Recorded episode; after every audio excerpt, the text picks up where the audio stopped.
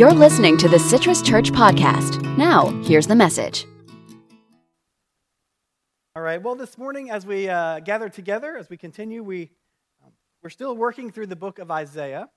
And one of our practices this year has been taking longer to go through larger sections of Scripture to really understand what particular books say, what authors were hoping to convey, and how those affect and impact us each day. So, so, just like every good show that we watch, there's that kind of like two minute recap, right? The only downside right now is like on your remote, you can't choose to skip the recap. Uh, but I want to bring you up to speed on where we've been in Isaiah. We've got two more weeks this week and next in the book of Isaiah. And up to this point, we know it as one long unit, the book of Isaiah. Uh, but it's understood as really basically three different books written or collected over different periods in the history. And because of that, we have just wrapped up book one, which was uh, believed to be written in or around the time of Isaiah, and it's understood to kind of be his reflections on what's happening and what comes next. Where we'll look at today is the beginning of book two, and it picks up about 100 years or so, or sorry, more than that, uh, a couple hundred years after the time of writing. So in our chapter last week, we were on chapter 39. And about 100 years after the finality of that chapter, uh, Israel is defeated by the Assyrians and the Babylons. The Babylonians, remember, they kept trying to make alliances with them. And they're defeated, and they're carried off into exile. So, this would be the season when God's people were displaced from their land and their home and their religious customs, and they were put into another country that was very different in every way, shape, and form. And they had to find ways to live faithfully. And so the writings that we'll begin to look at now are what we call the voice of Isaiah. But we begin to wonder how could they be written if they were so long down the road? They were carried off into exile in 720, and this book is dated to about 530. So what we believe has happened there is the disciples of Isaiah, those who continued in his tradition, uh, either rediscovered some of his writings that looked at this point in their history in the future or they helped to gather the things that they had learned and they put them down in this passage. So, either way, what we're hearing is the voice of Isaiah speaking to a generation of people who are returning back home, returning back to a place that they had not been in a long time. The exile probably lasted about 70 years. And so you can imagine the excitement and the thrill and the joy, which kind of counters some of the readings early in Isaiah. But here's what they're experiencing is that the celebration is over. And finally, the people of God can return to the land that God had given to them. So they're thrilled and they're excited. One of the passages that comes to mind is Psalm 126. The Psalms were really the hymn book, the song book of the people of God. And I can imagine them singing this psalm on their way back. When the Lord changed Zion's circumstances for the better, it was like we had been dreaming. Our mouths were suddenly filled with laughter. Our tongues were filled with joyful shouts. It was even said at that time among the nations, The Lord has done great things for them. Yes, the Lord has done great things for us, and we are overjoyed. So I want you to understand how they were feeling as they're coming back into the land and into the territory. They're thrilled and there'd be excitement because, in a lot of ways, they're seeing the promises come true. And, and I think we can relate to this because we sense the promises of God, we look forward to the promises of God, but we don't always see the promises of God work out as fast as we want them to. And so we spend a lot of time in the waiting season, in the patient season. But here they are having gone through that in the celebration season when they get to see the things come to pass. But the thing that we'll notice as we uh, continue to read is that the people are still hurting. It's not quite as black and white as they have left exile and they're back home and everything is great. They have experienced uh, God's judgment. They have experienced what they have perceived to be God's absence from their life while they were in exile. They have experienced what they perceive to be God's silence they were away. Again, I want to invite us to, to stand in those shoes because I, my hunch is we have felt those things too, and we know how that feels. The truth is, is that a lot of them had lost their faith during those years in exile. A lot of them, and we see this in other parts of Isaiah, voice the concerns that they believe that God has abandoned them. It's great. We're back home. We kind of feel like God left us out in the cold. Some of them we can see in Isaiah have, have given up on their faith, but they've also given themselves to other gods, whether it's the gods of the Babylonians or the gods of the other nations around them. Whatever the case, they've decided that, that this God of Israel just, just isn't going to cut it for them anymore. We even see places in Isaiah when, when once they return to the promised land, they don't automatically just jump back into the habit of following Uh, the outline, the laws, and the way of living that God had prescribed. And so we see that they're still rebellious too. And I think it's easy for us to, be, to look at something like that, a situation, and think, like, once again, what's wrong with these people? Oftentimes, at first glance in the Old Testament, I think, how do they get it so wrong when you got a, a pillar of fire, right, or, or a cloud, or these temples? But I think what we see is a people who are living in trauma. And what we know to be true is that trauma doesn't automatically get fixed just because something starts going right. We live with these traumas, we carry them in our body, we carry them in our, in our minds and in our hearts. And just because promises come to pass doesn't mean we don't still have a lot of baggage to deal with. And so when I see the Israelites struggling with their faith, feeling like, you know, God, where have you been in this season? When I see them still kind of giving up and being rebellious, realize that this is a people in trauma.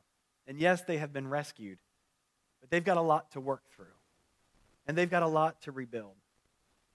And so we might wonder to ourselves, with this kind of response, how does God respond to them? How does God respond back to them? And what we'll see here in just a moment is that God moves into their hurt, moves into their distrust, even moves into their idolatry and into their trauma and offers these words. And this is our passage for today. This is God's response to Israel in this place Comfort, comfort my people, says your God. Speak compassionately to Jerusalem and proclaim to her that her compulsory service has ended, that her penalty has been paid, that she has received from the Lord's hand double for all her sins a voice is crying out, Clear the Lord's way in the desert, make a level highway in the wilderness for our God. Every mountain will be raised up, and every mountain and hill will be flattened. Uneven ground will become level, and rough terrain a valley plain. The Lord's glory will appear, and all humanity will see it together. The Lord's mouth has commanded it. And I want to take us right back to this verse 1. Because it always surprises me that, you know, when we read the Old Testament, a lot of times we think that this is kind of the judgeful, vengeful God, and we, we kind of place that upon it. But when we really dig into it, we see the merciful, compassionate God that we come to know in Jesus Christ. And we can see that here, again, in verse 1. When God's response to them is comfort, comfort. I wonder if they expected judgment, judgment. Bad news, bad news. Once again, they're surprised by grace that offers comfort in that place. And I think it's worth noting, too, here the way that God addresses them. Comfort, comfort my people, says your God. This is getting very personal for the people. And that's what God wants them to understand is that the purpose in God offering these words is to help move someone who is stuck in their circumstances to take heart and to believe what is possible and what might come next. We know that their lives and their trauma can't be healed instantaneously because we know that that's not true for us either. But we know that words of comfort, words of relationship from God can begin those first steps of healing and restoration that they're looking for. I don't know if anyone's ever sung it. It's kind of off of the, the, the Christmas playlist that doesn't always make it into church services. Um, but there's a, there's a song that really pulls this line together Comfort, comfort my people. Uh, and it's one of those Advent songs. Maybe we'll put it on the list for December for this year.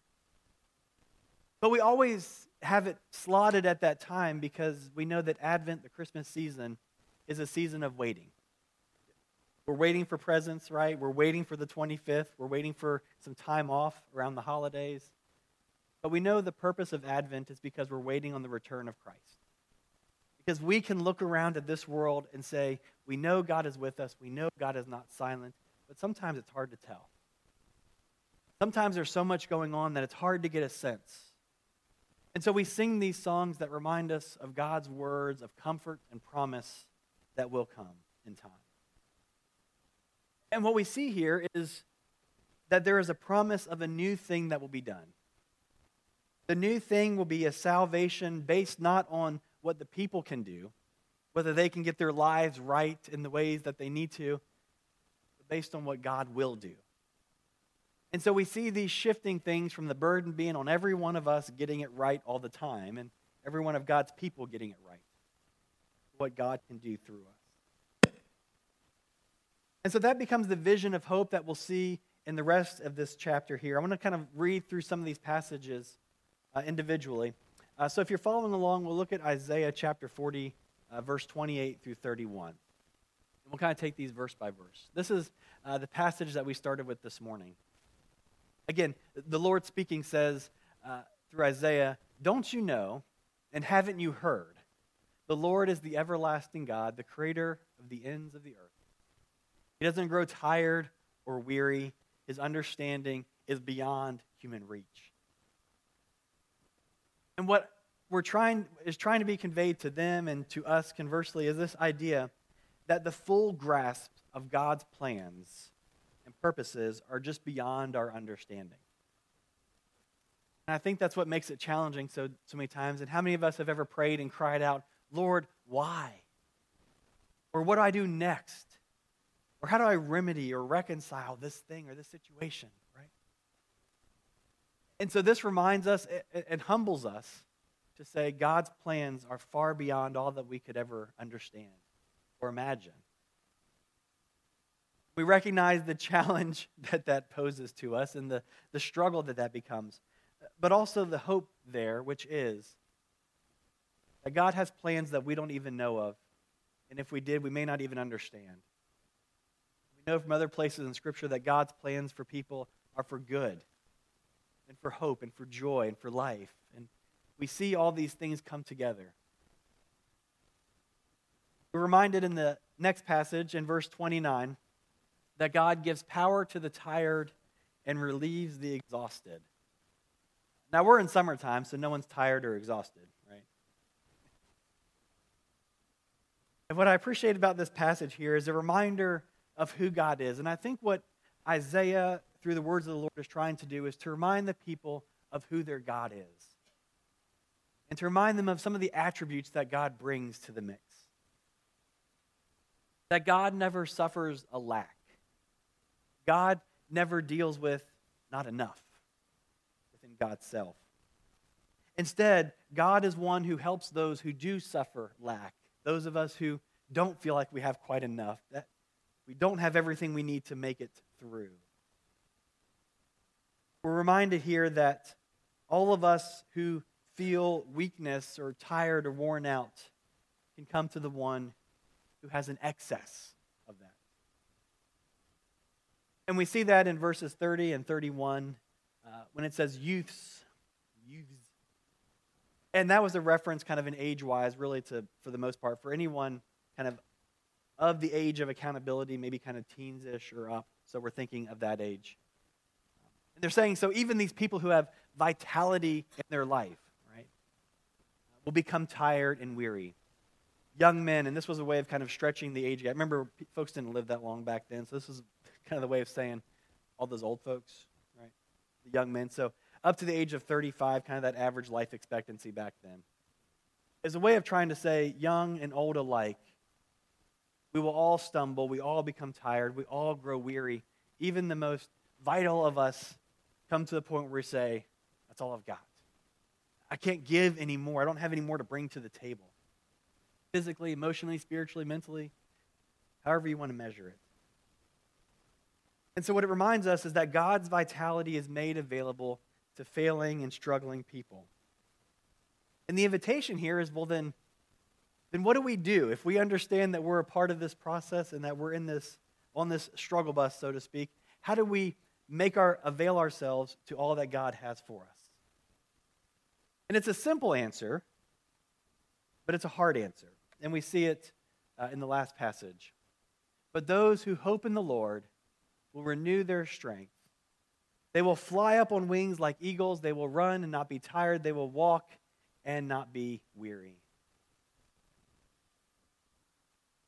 Wait. We wait upon the Lord.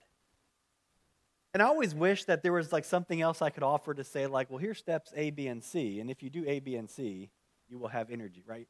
We're always looking for things that we can do that are within our control to make situations come back into control. I mean, I, I see the humor in myself of thinking, this situation is out of control, which I'm a part of. I can help bring control. it's ironic. And so the word from the Old to the New Testament back and forth is always that there's an invitation for us to wait on the Lord. And waiting is never easy, but in the waiting, what we do is, as we've done here, remind ourselves of who we're waiting on. The God who is with us, the God who's able to give us strength from God's own resources, wisdom from beyond our wisdom, direction when we're not sure where to go. And it's found as we take the time to sit and to wait on the Lord. And I have to remind myself what waiting looks like. Because a lot of times when I'm waiting, like I sit down and then this, like, it's, a, it's an instinctual habit. Like this comes out, right? And I wait, like, on Facebook, and then I wait on Instagram, and then I wait on email, and then I wait back on Facebook just in case someone's posted in the last 25 seconds.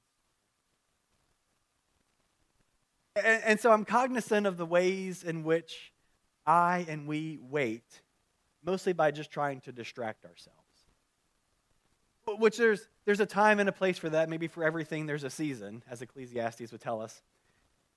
But the kind of waiting that we're invited to here is not just a, a rumination on what others are posting or sharing or, or kind of things that just gather our attention for just a few moments. We're waiting on the Lord. We're anticipating what God is going to do. And so we remind ourselves of who this God is. We remind ourselves that we serve a God who is able to replace and even to exchange these broken places for something new. Throughout all of Isaiah, we get this sense that God is always doing a new thing. God is always doing a new thing among us. And there's always these questions as we're asked here can we see it and can we perceive it? Do we see what God is doing? And so that's what Isaiah wants to offer these individuals, these people, this community, is a sense of a vision of what comes next. Yes, we understand the trauma that they're in now, but the words of comfort, comfort are inviting them to look ahead and to lift up their eyes from where they are to where God wants to lead them.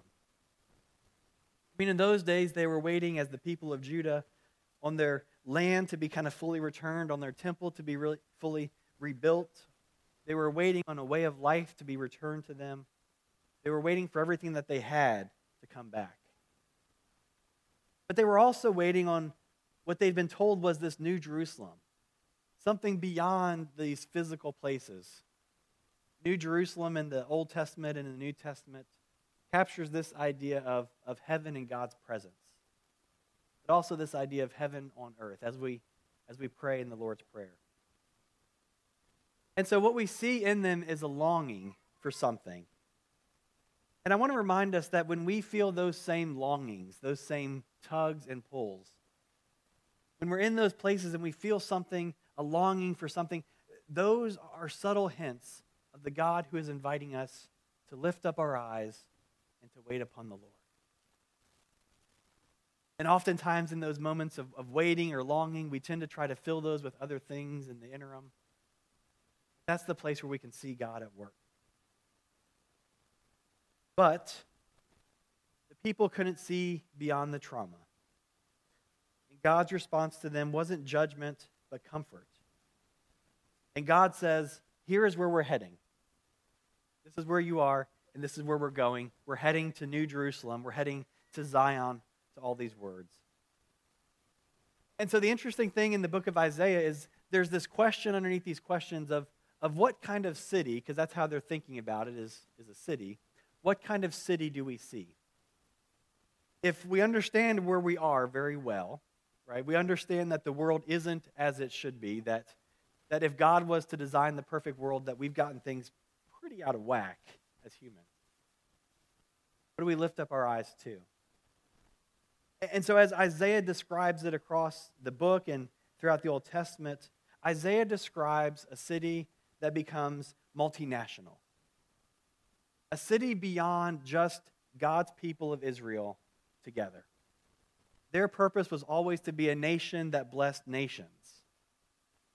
And so the vision that Isaiah sees is a multinational type of community where people from all different places are coming together in worship of the Lord. Isaiah describes, in result of that, a multi ethnic community where, again, people from across the known world are coming together in worship. And they talk different and look different and act different. And yet they all have the same God. So he's helping them to see that this is where we're going. Isaiah offers to them a vision of a city that they can see with safe walls. Walls in those days were important because it kept out everyone who was trying to kill you. But think about the power of knowing that they were safe for people who were living in trauma. They could know that behind their city walls they'd be safe. Imagine the healing that could begin to take place from that point. Isaiah describes a place where God is present with God's people. Isaiah offers to them this vision and invites them to begin to move towards it. It's a reminder for us that that vision becomes partially revealed in Scripture, but we know that it becomes fully revealed in the person of Jesus Christ. And then it will be fully revealed at the end of time when, when Christ returns to make all things new, as were promised in Revelation.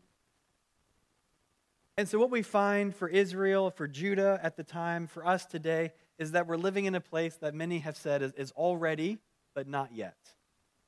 We have already received the promises of God, but we are not yet there. How many of our lives can we describe as places where we've already accomplished, but also not quite yet? Can we look around our world and say, we've already made it in some ways, but not yet in others? And so we live in this tension, this in between time of, of knowing that Christ has come, but also knowing that Christ will come again. And so the question that I want to ask us today is to reflect on what kind of city did they see? And ask us this question What kind of church do we see? I heard someone pose this question a few weeks ago, and it's really stuck in my heart these last couple weeks. What kind of church do we see? We know where we are, where is God inviting us to go? We know where our community of Horizon West in the West Orange area is, but where is God inviting it to go? We know about our families and our communities and our friendships. We know where they are, but what's next for those? Maybe they are in those places of trauma. Maybe things are going pretty well. But Isaiah's vision always invites us to lift up our eyes, to wait upon the Lord, and in waiting to begin to catch a glimpse. And maybe it's not so different from what Isaiah described. Maybe what kind of church do we see is a church that becomes more multinational, more multi ethnic, more of a safe place for those who've been hurt or traumatized or cast out from society or from other churches, right? A place where God is present with us. And maybe in some ways we already are, but there's always ways that we're not quite yet. And so this becomes the work of God within us is to shape each individual church, each individual community, each individual life more into the life of Christ. And, and so I'd like to invite us to, to think on that question. I'd love to invite you, if you have a thought about that this week, feel free to share it with me or email it or send it. I'd love to begin to get a sense of as a church. This is something I've want to ask our church council to wrestle with too is, is what is the church that we see? What is God doing among us, and how do we perceive that? How can we live into that? I want to offer you uh, that question to take home with you, whether you write it down or, or jot it down in, in your phone. Just don't, just don't switch over to Facebook, please. Uh, take that with you. Pray on that. Wait on that. Begin to see what are the promises that God wants to do in us, in our community together, in our area. Thanks for listening. Make sure to visit our website, citruschurch.org. If you found refreshments in this message, share it with a friend. And hey, God loves you.